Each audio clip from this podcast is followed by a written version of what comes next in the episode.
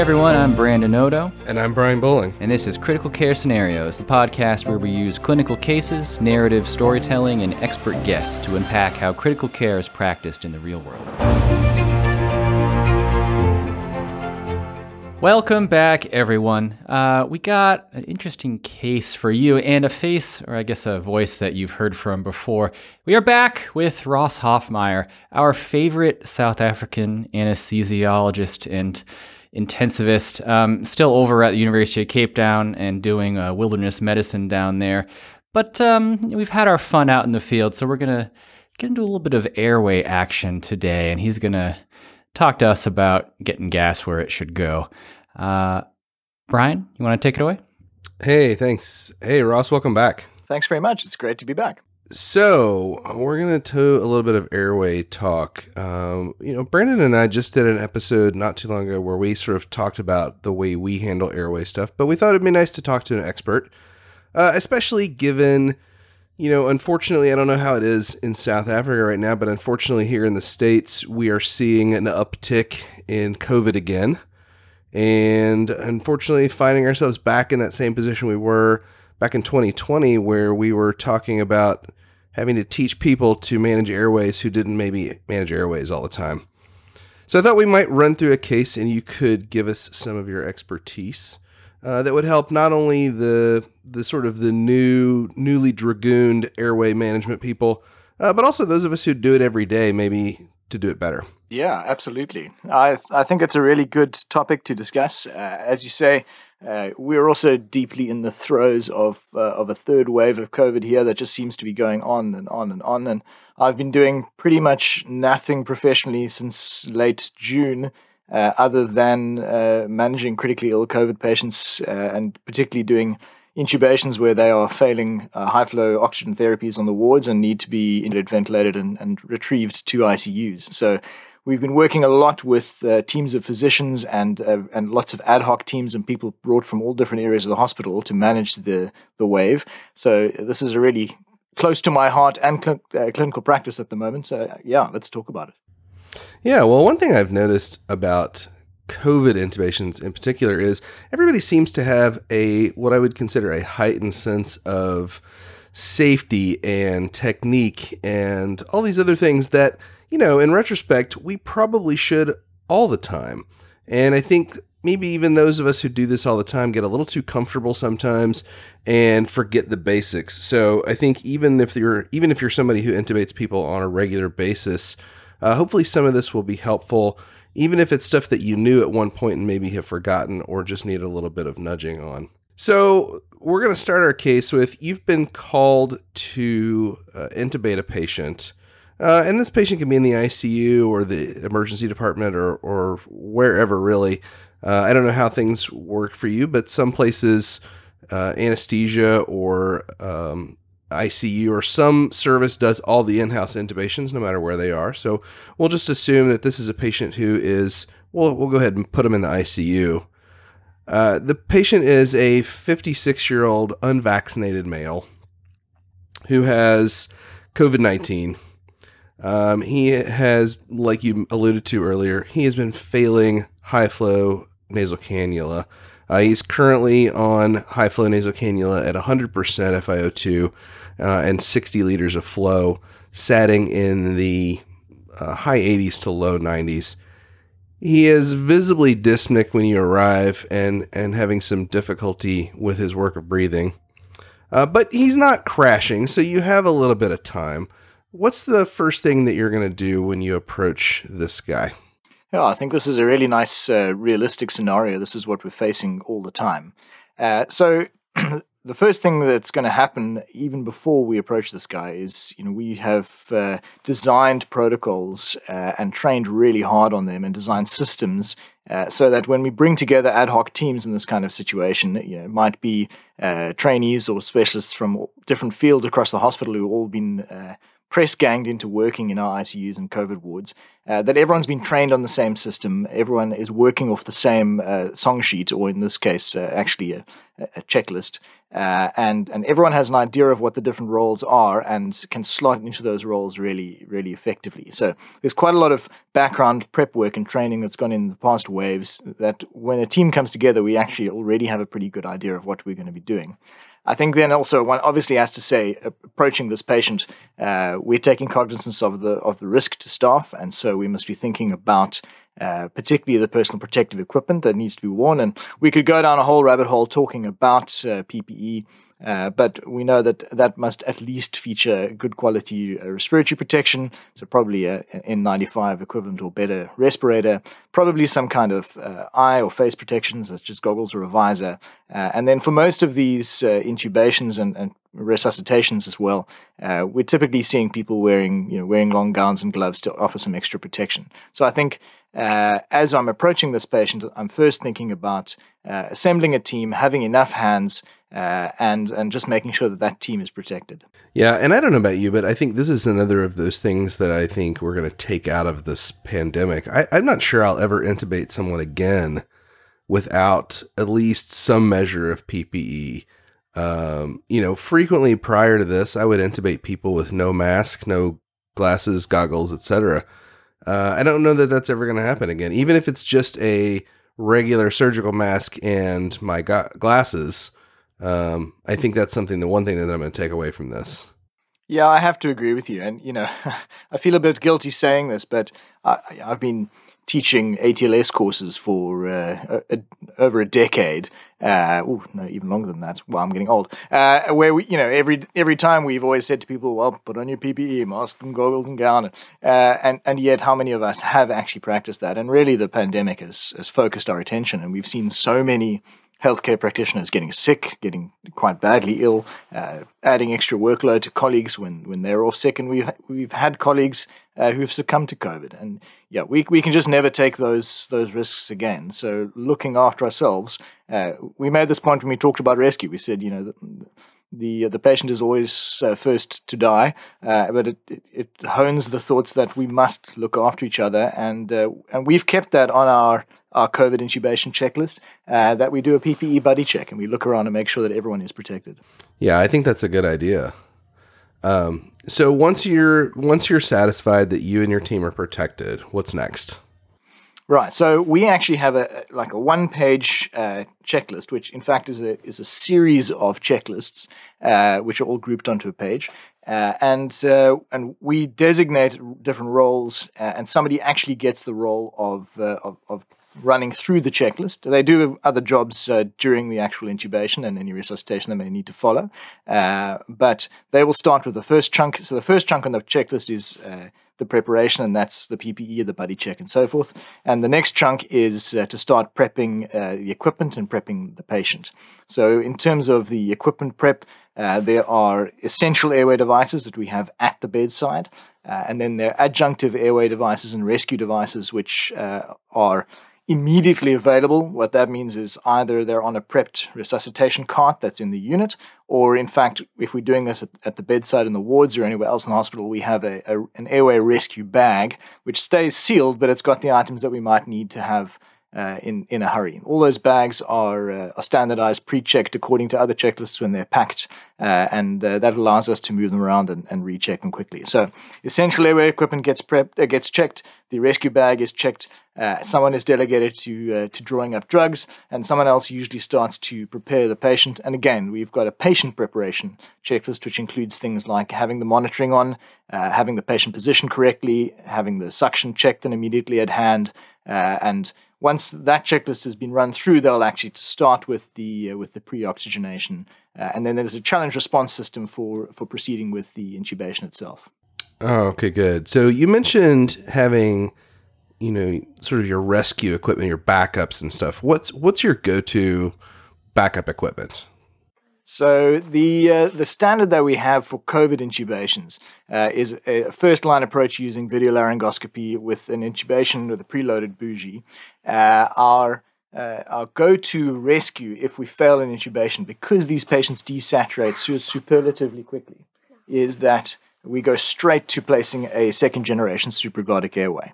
Uh, we may vary that technique very slightly when uh, we've got a, a, you know a highly trained second operator anesthesiologist who is uh, playing the, the the hot two role, the airway backup role. They may, if they see an immediately correctable factor with the laryngoscopy and the intubation, either assist or step in. But generally, if there's a failure of uh, first attempted intubation, we go directly to oxygenating with the supraglottic, and then we revise and we make another plan. Our plan C, if there's a failure with the uh, the supraglottic, or if we're still not managing to oxygenate the patient, is to then return to face mask ventilation. Uh, that will be the, the, the primary airway operator using a two-handed seal with a bag valve mask device with a PEEP valve uh, attached to high flow oxygen, uh, with the second person then uh, proceeding with with bagging. So it's a two operator, two hand or three hand technique.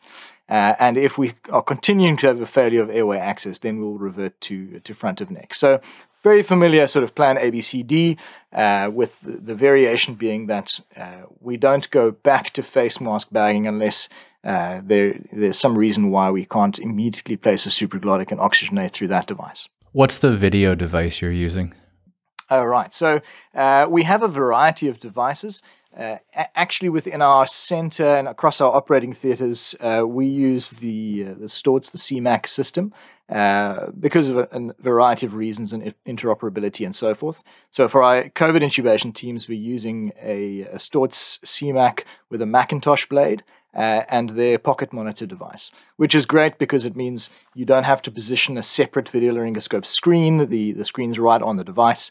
Uh, it's it's pretty robust, and for our setting where uh, you know we we reusing devices on a very regular basis, it means we can do the cleaning and processing of the laryngoscopes and put them straight back into uh, into use. So we've got two systems and we we rotate them quickly.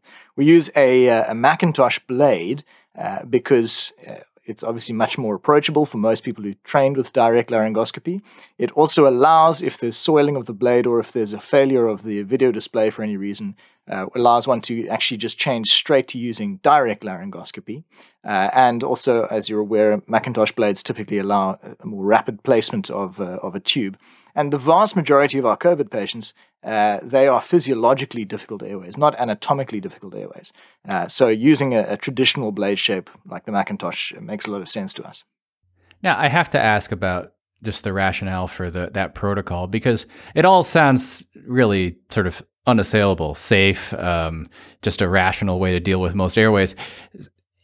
Was are there specific COVID reasons that you came up with this approach? Or, I mean, do you think that most of this is the way you could have been doing it all along? I mean, the only downside I can see is that it may not be the best approach for training because you don't give people a lot of chances. But other than that, I mean, it's not like you're putting in a special COVID tube or something. I mean, it just all seems like good ideas.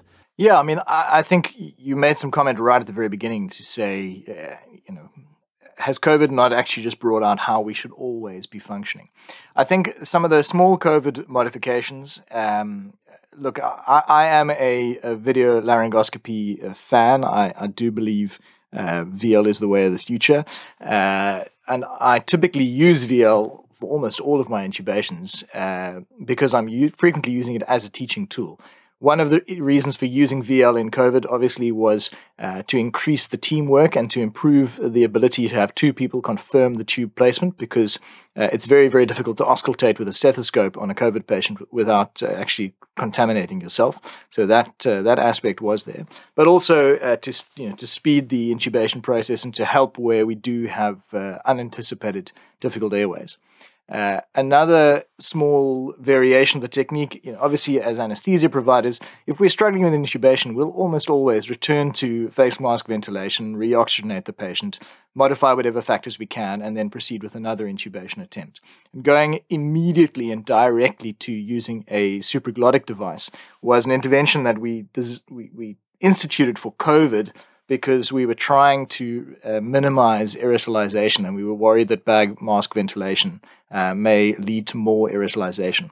I think as our understanding of uh, you know the so-called aerosol generating procedures and as our usage of, uh, uh, of filters on our bag valve mask devices and our recognition of uh, you know how COVID is spread and how it's actually airborne just about all the time, just with patients breathing and talking and, and being in a ward, Uh, I think that that necessity of of not using a BVM and immediately going to a supraglottic airway is probably less important.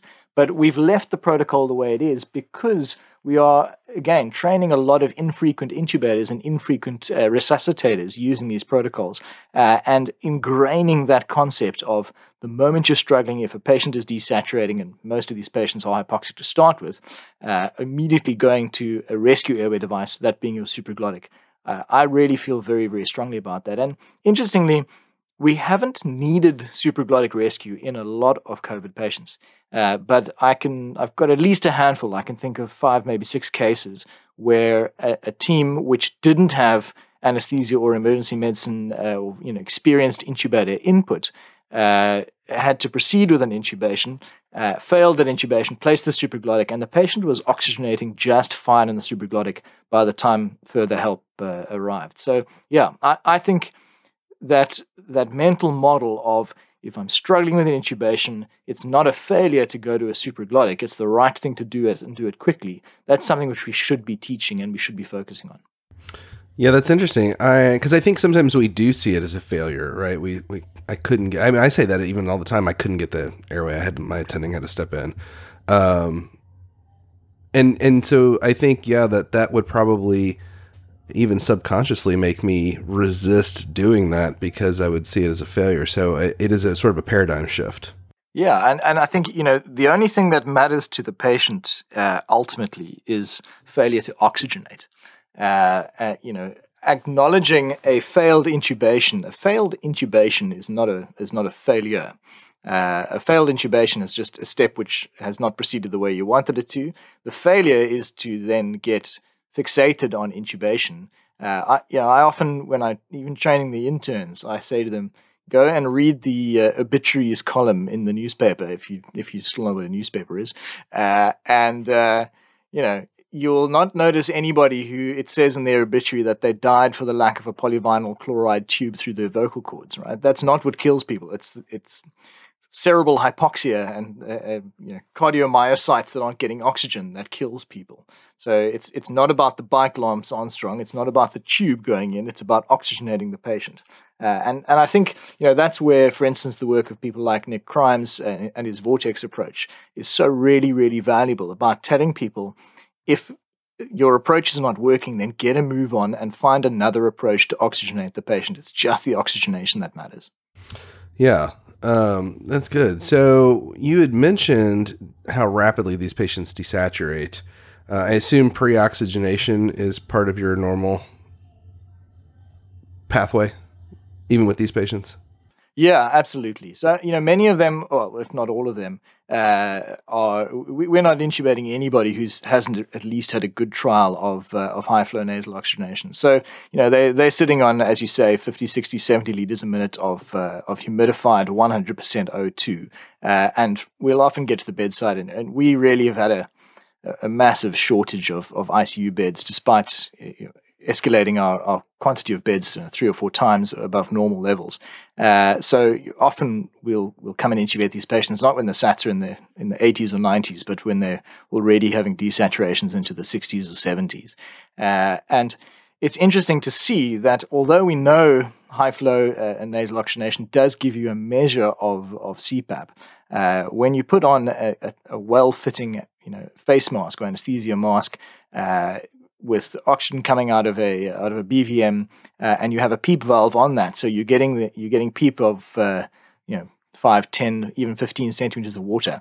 Often the oxygenation actually really improves, and, and we then get SATs uh, sometimes in, in, then into the 80s or 90s. So definitely, uh, high quality oxygenation makes a difference there is a good question, eh, and, and that is, you know, right at the beginning of the pandemic, when we didn't know a lot about uh, aerosols and, and how they were being generated with these patients and what the risks were, uh, generally the consensus amongst airway experts was to, uh, you know, oxy- pre-oxygenate with a, with a well-sealing face mask and definitely not use uh, high flow either for pre-oxygenation or for apneic oxygenation. Uh, and and I really think the thinking has come around that. Number one, we realize that these environments are just full of aerosols the whole time, so we must have protection all the time. Uh, number two, we've realized that the very, very rapid desaturation here, it, it's the epitome of the physiologically difficult airway. So maybe we should be thinking more about uh, using uh, apneic oxygenation, uh, uh, you know, no desat kind of strategy, using the high flow. The the payoff for the, the or more like the uh, the balance there has to come from: Are you able to get as good PEEP or CPAP uh, with a good mask seal over your your high flow nasal cannulae, which are often quite bulky.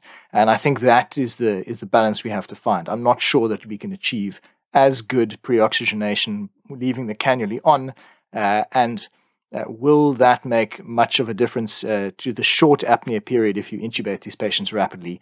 I don't know the answer to that question, and I, I'm not sure that we'll easily get research to answer that question.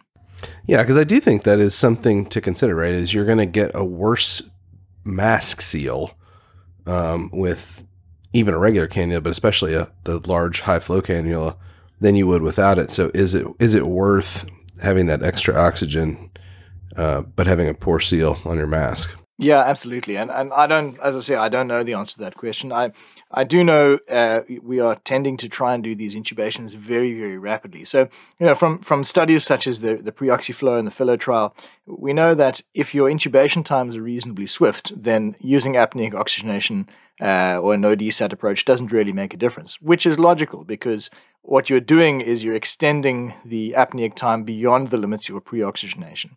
Uh, the question is, you know, would uh, these patients, when they desaturate so rapidly, they have a very short safe apnea time. Uh, would apneic oxygenation make a difference in them? Uh, again, don't don't know. Uh, if we can figure out how to study it, would be great. But uh, the the value of having the the PEEP uh, on a on a well fitting mask. I've I've seen it time and time again with patients SATs coming up and probably getting them higher up that uh, slippery slope of the oxygen hemoglobin dissociation curve is winning you more of a margin than the apneic oxygenation would. Yeah, so let's let's talk a little bit about masking because I feel like this is a skill that is easily as important as actually intubating the patient, um, and one that I see a lot of people don't not do a great job at. Um, you know, I see kind of this I, I, again, sort of similar to the hesitancy to uh, go to a supraglottic airway for fear of feeling like a failure. This this idea that I'm going to uh, hold the mask with one hand and bag with the other hand, um, you know, because I'm macho and I can do everything myself. What uh, what do you? How do you teach people to bag?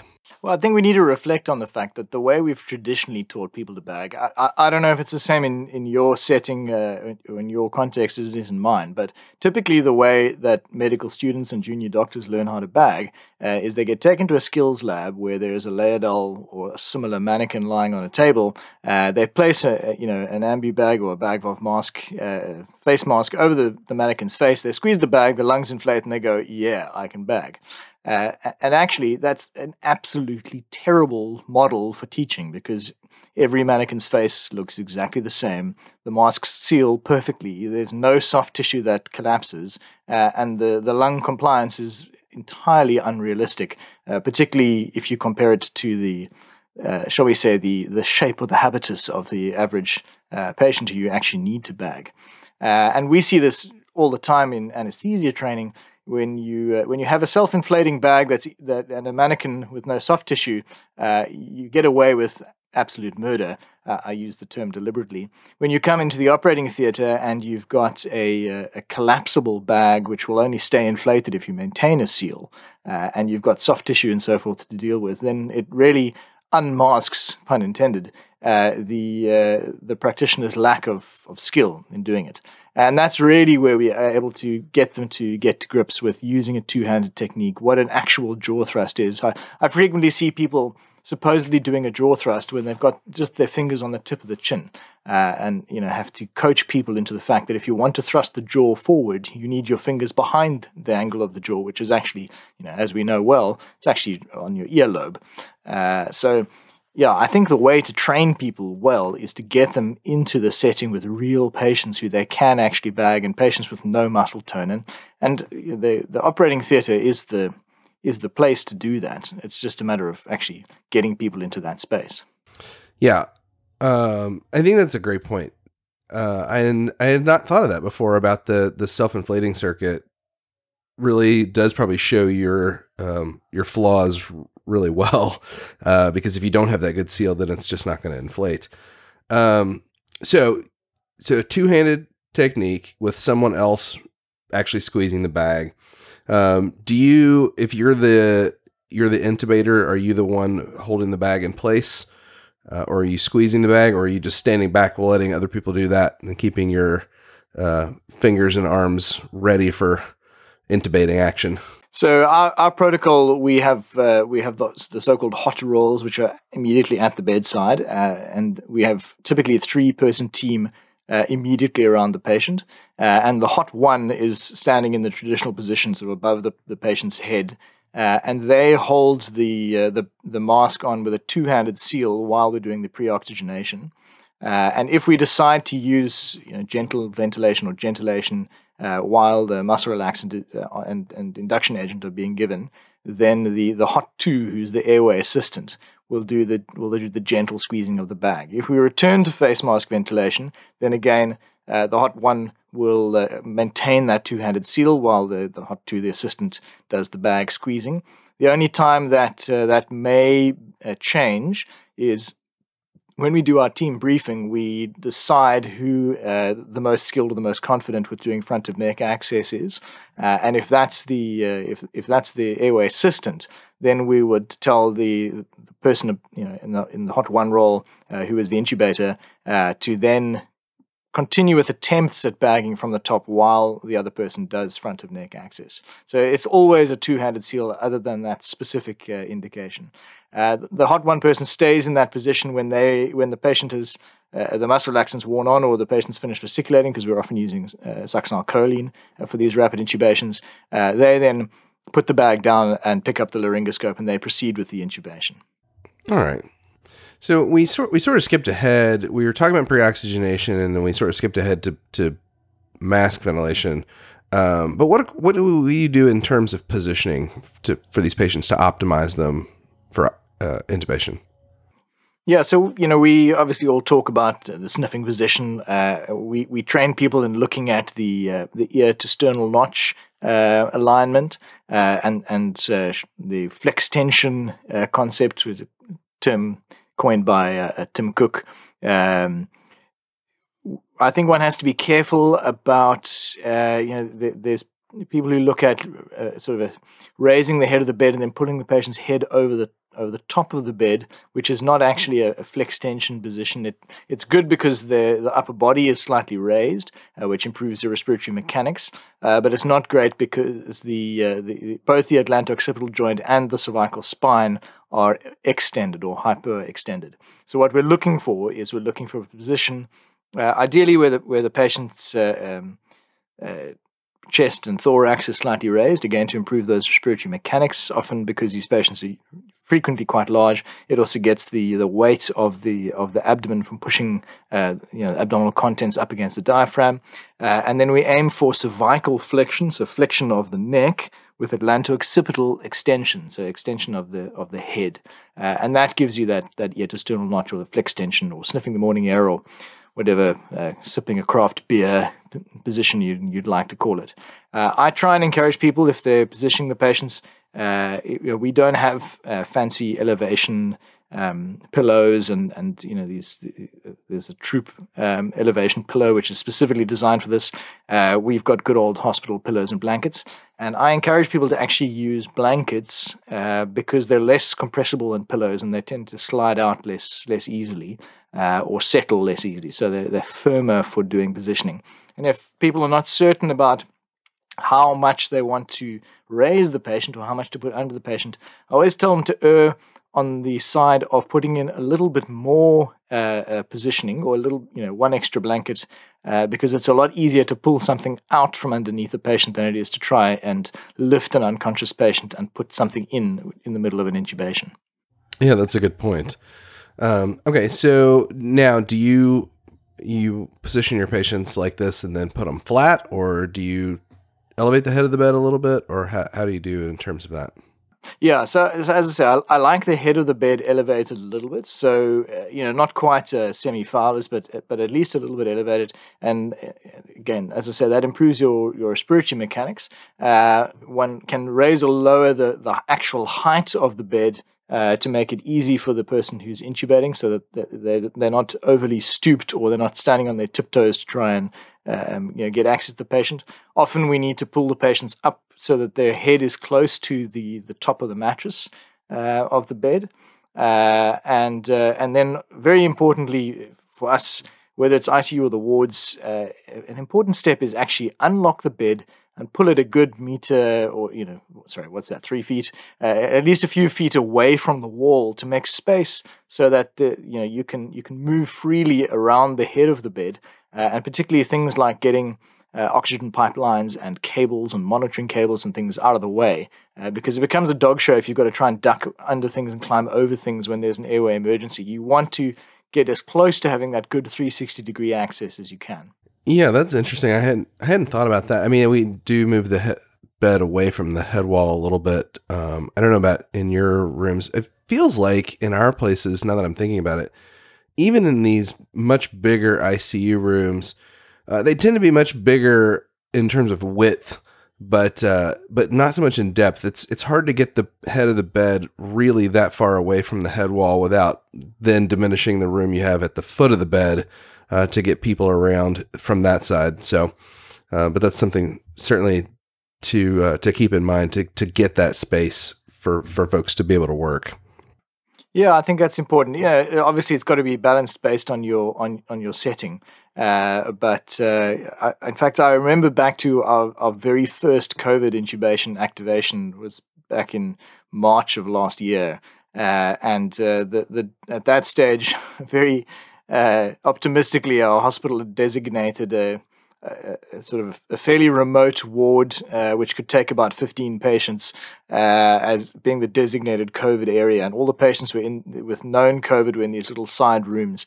Uh, and and you're quite right. If you moved the the bed far enough away from the wall so that one could actually get your shins between the bed and the wall, uh, then it was it was bumping against the the foot end wall of, of the room, uh, and and that that did turn into a dog show. I remember li- literally kneeling on the bed to try and actually perform an intubation. It, it was a, it was an unmitigated well, it wasn't a disaster. We intubated the patient and, and she did okay, but uh, yeah, we, we we certainly learned from that experience, and fortunately now uh, as you say, most of our ward spaces and our ICU spaces are actually six bedded units. Uh, so we've got quite a lot of space to move the beds around. And It does make a difference. Yeah, that's good. Um, I, th- I think it's really important what you said too about raising and lowering the height of the bed to get it optimally positioned. I tell students and learners all the time when they're doing procedures, you know, it feels like no one ever has the time to prepare and position and set up, but then you have somehow the time to do everything three times. Um, you know, and, and I remember when I was younger doing all sorts of stupid things like, you know, kneeling in the floor to start IVs on patients and, and things that I, you know, I wouldn't be able to get up these days. Um, but I think it's really important, and I feel like I just can't emphasize that enough to learners to take the time to position things not only for the patient but for you uh, as the operator to have optimal success. Yeah, I agree wholeheartedly, and uh, you know, particularly when it comes to uh, patient positioning for intubation. Uh, I, I tell people that uh, you know there are certain things that are absolutely critical to us in life, where uh, you know getting the position just right makes all the difference between you know disaster and satisfaction. Uh, you know, I'm, I'm talking about things like buying property and and intubations, obviously, um, but really good patient positioning makes difficult intubations into easy intubations all the time. And you know, I, I talk about this. Uh, I have a pet topic talking about you know intubating in confined spaces and weird positions and so forth. And it's very interesting to see that. Uh, you know, we know that intubation outside of the operating theater is much more complicated. It's much more difficult. There's a greater uh, incidence of, of intubation difficulty and a failed intubation. And so people often interpret that to say, well, it's because in the operating theatre, anaesthetists do the intubations uh, or anesthesiologists, uh, and outside it's it's other people who may not be as skilled. But if you look at the studies of taking anesthesiologists out of the operating room and putting them in intubating in different environments, their level of difficulty and their level of complications immediately rises and dramatically rises, which says to me it's not about the individual. Certainly, lots of practice and skill makes a big difference. But what's what's the big difference for us intubating in the operating theater? Well, we traditionally have 360 degree access to the patient. We've got the patient on a bed designed to position them exactly as we like. When the obese patient comes rolling in the door, we are already packing pillows and blankets and so forth on a bed to position them perfectly. Uh, we've got ideal lighting, we've got hot and cold running nurses, we've got everything we could possibly need. So, of course, we find it easier because the conditions are much, much better. So, then the lesson to me is when I go and intubate on the ward or when I'm intubating, you know, in a ditch in the rain pre-hospital, I must make my intubating conditions as optimal as I possibly can. Uh, so get conditions good for you. And part of that is positioning the patient, part of that is positioning yourself, part of that is positioning your uh, equipment. Ross, the, this may sound like a non sequitur, but it's related. Uh, in many cases here, we've been, um, or at least anesthesia has been uh, wearing PAPRs for intubations, you know, positive pressure hoods. Are you guys doing any of that? So um, the only uh, sort of hoods that we have, uh, we've got one set of three which we use when uh, operating on patients with extreme drug resistant tuberculosis. Uh, and um, we looked at the possibility of getting PAPRs or other kinds of hoods. And in the process, we discovered that the filters on the ones we've got for XDR TB don't actually protect us against XDR TB. So that was quite a fun little discovery we made during the COVID pandemic. the filters are not N95. Uh, so, so, no, we don't actually have the. Um, we don't have uh, uh, PAPRs; they're not really in, in use here. Uh, certainly not in the, the, the, state sector or the public sector uh, where where I'm working. What we did do quite early uh, for my team is we moved to using reusable elastomeric respirators. So we use the the 3M half face uh, respirators with encapsulated filters. So you know we get months and months of use uh, out of out of a set of filters with with intermittent use. Uh, they do make communication a bit more difficult. Uh, some people prefer to wear disposable, um, you know, N95s or FFP2 or three, uh, um, you know, disposable uh, respirators. But I, I, must say, our our intubation team has had a, a statistic that I don't think that we've had a single uh, team member infected other than you know, community acquired COVID. So nobody has got COVID from intubating patients on our on our airway team uh, throughout the last 18 months or so of the pandemic. So so clearly something there uh, is working. There's been quite a bit of work which has been done looking at uh, you know does the, the, level of the PPE make a difference to the intubation uh, success rate. And there were some early papers which uh, which showed you know people were struggling to intubate with PPE. The times were increasing. Don't get me onto the subject of the sort of aerosol boxes and that kind of thing. Or if you want to diatribe, then do get me on the subject. Uh, but um, there's some really nice work which uh, came out of uh, the the airway unit at, at Guy's in London. In fact, uh, um, some researchers who I'm familiar with, some really great guys, where they sorry pun not intended that time, uh, where they used their intubation team to then intubate in. Uh, different levels of PPE, and they actually found no difference whether people were wearing a PAPR or just a disposable mask and and, uh, and goggles.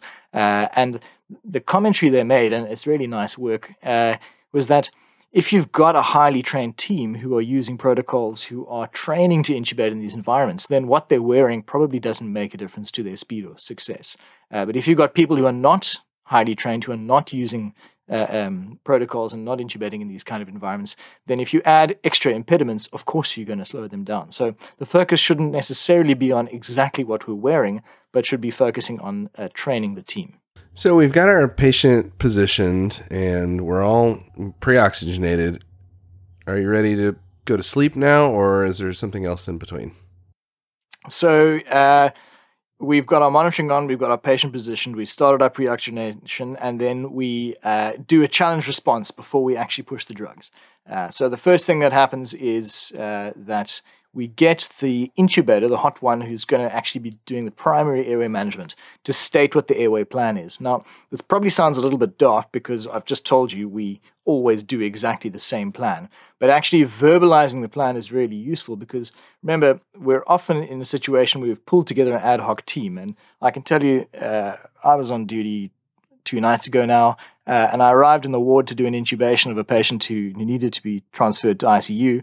Uh, and the, the, the two doctors who had been tasked to that ward that night uh, were uh, a medical officer who, so this is a junior doctor who had um, only just started in our center, having uh, just moved down from, from further north in Africa, uh, and a, a, a, resident in clinical pharmacology who has had no patient facing work for the last two or three years.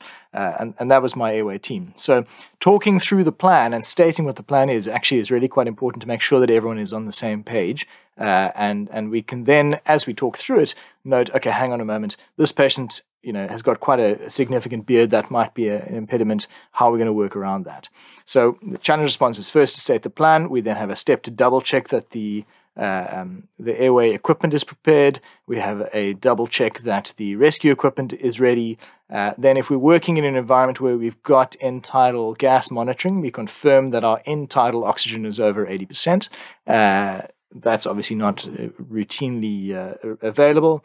And then we confirm with the person who's pushing the drugs, which is the the third role, the the drug which drugs they're going to use uh, and what dosages they're going to give. And again, we've standardized on our drugs, so we're doing just about all our intubations using uh, some pre-intubation fentanyl, followed by etomidate, followed by uh, succinylcholine, unless there is uh, there's some issue regarding the patient's renal functions or potassium, in which case we are using uh, rocuronium as our uh, our neuromuscular blocker.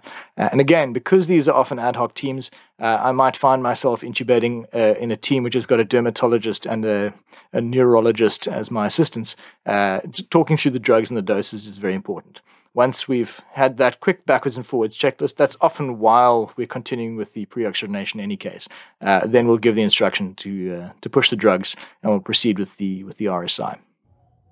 Don't you feel too that doing this sort of verbal out loud checklist sort of serves to slow things down and bring down the level of tension in the room. Absolutely, and it, it makes sure that everybody is on exactly the same page. So it's it's it's a way of forcing the sharing of the mental model, uh, which then sometimes brings out information which you might have missed. And and I've had it where uh, I you know I missed the step of confirming uh, that the patient's renal functions were normal, uh, and as we've talked through the plan uh, you know, somebody who is standing watching, or uh, or the nurse has said, "Hang on a moment, uh, didn't they say that this guy's uh, um, you know kidney functions have gone off and his potassium was high?" Uh, and we've immediately been able to catch that. So yeah, that value of of sharing the model is really really important. Now, some would argue that it it takes too long. It slows things down too much. And, you know, hey, everyone's an expert here. Um, what do we need to go through all this for? So it, estimate for us, at least you know in sort of recent life, intubating you know COVID patients in the hospital, that sort of setting. Um, how long would you say it takes to do this a quick verbal checklist like this? Um, and how often, maybe what percentage of the time, do you uh, change your plan because of it, or do you know discover new information? In other words, there's some something changes because you did it. So, so are you talking about the, the whole process, uh, procedure checklist from the very beginning when we arrive and start assigning roles, or in, at this moment of kind of having just a quick uh, challenge response while we're doing the pre-oxygenation before we uh, proceed with the RSI? I guess the entire process of ha- having a formal um, uh, uh, protocol that, that you verify that you followed. Right. So I think it depends on the team and the setting. Uh, probably from arrival when we start with that procedure checklist, literally, you know, buddy checking the PPE right through to actually uh, pushing the drugs. There is anything from about uh, 10 to 30 minutes. Uh, and, and the 30 minutes outliers are the ones where uh, you know, th- there's a significant impediment because we discover that there's some critical element that's missing. Uh, for instance, you know, the um, we know that we're going to be ventilating a patient on a ward uh, for a few hours waiting for an ICU bed, uh, and it turns out that the, the ventilator which someone has brought uh, doesn't have a circuit. Uh, so, you know, it, typically the process from starting to prepare equipment and people for an intubation until we've actually dropped the tube is probably about uh, 15 minutes. This actual process of having the quick challenge and response and just double checking, you know, are we are we happy with equipment? Are we happy with the plan? Are we happy with the drugs? Uh, that takes 60 to 120 seconds. Uh, and what proportion of time has the as having a checklist uh, found little niggles? I would say just about every procedure. Uh, there's almost always some little factor which uh, which we can improve because we've run through the checklist. It might be double checking that the, the suction is switched on and positioned next to the patient. It might be double checking the, the order of the um, the attachments on the circuit uh, so that we can connect the circuit immediately once the tube goes in. It might be uh, checking that uh, the, the syringe is connected to inflate the endotracheal tube cuff. But just about every time we run this process, we find little things that we can improve uh, in that that patient's intubation attempt. Well, that seems like pretty good yield. And as you say, it certainly sounds like the times when it takes longer is for a reason. So if there was nothing to do, you breeze right through everything. If you discover that you, you, if someone forgot to bring a laryngoscope or something, I mean, you're glad you you took that time, even if it takes five more minutes. Absolutely, and I, I, think you made a critically important statement earlier. Was that you know you can either spend a, a, little bit of time on preparation, or you can spend a lot of time trying to uh, trying to fix the resulting complication. Yeah. So all right. So you've sort of already touched on your drugs. You said succinylcholine and etomidate with a little pre-induction fentanyl is sort of your go-to mix, right? Yeah, there's an argument to be made for uh, potentially for using uh, ketamine. Uh, we have used ketamine in some cases.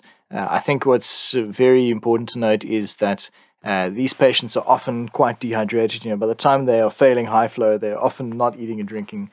Um, if, if, you don't have humidified high flow and people have been on, on normal sort of wall oxygen, or we often uh, had patients uh, before we were able to increase our number of high flow machines, we had patients on so called double barrel oxygen, so nasal cannulae under a, a non rebreather mask. And those patients are often really quite dehydrated. And to give uh, that kind of patient uh, an RSI dose of propofol uh, is knocking on death's door. Sure, sure. So, and so, real quick, what's your rationale for succinylcholine versus rocuronium? Uh, so, if you look at studies of intubating conditions, uh, there's not a big difference between Sux and roc unless you want to have really, really rapid speed.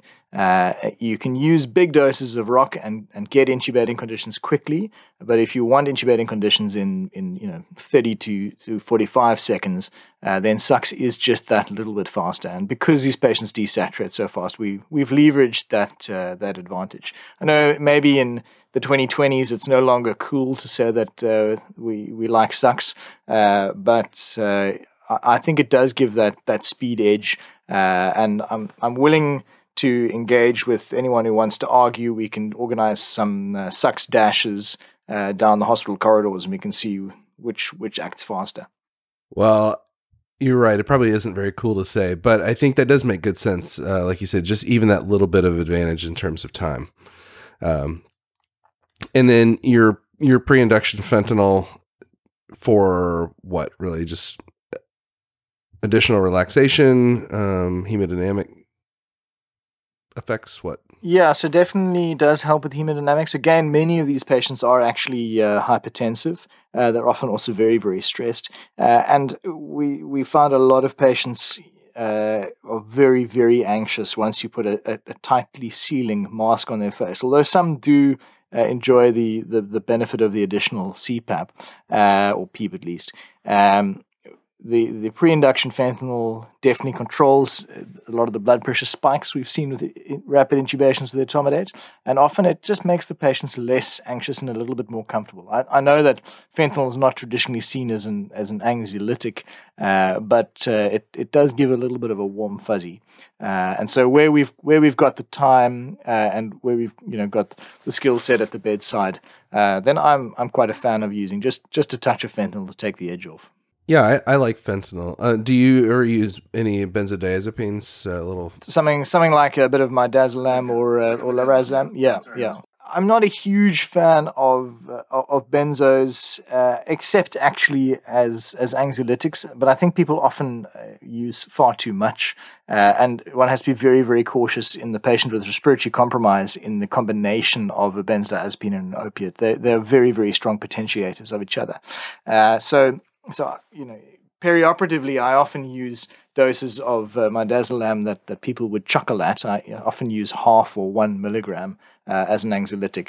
But I, I think from years of experience, I've realized that uh, that giving a, a small uh, tot of uh, fentanyl uh, is often just as as effective. And the other thing to be careful about if you're using benzodiazepines, particularly in the elderly, is you will, if you give them to lots of patients, you'll start to see paradoxical reactions.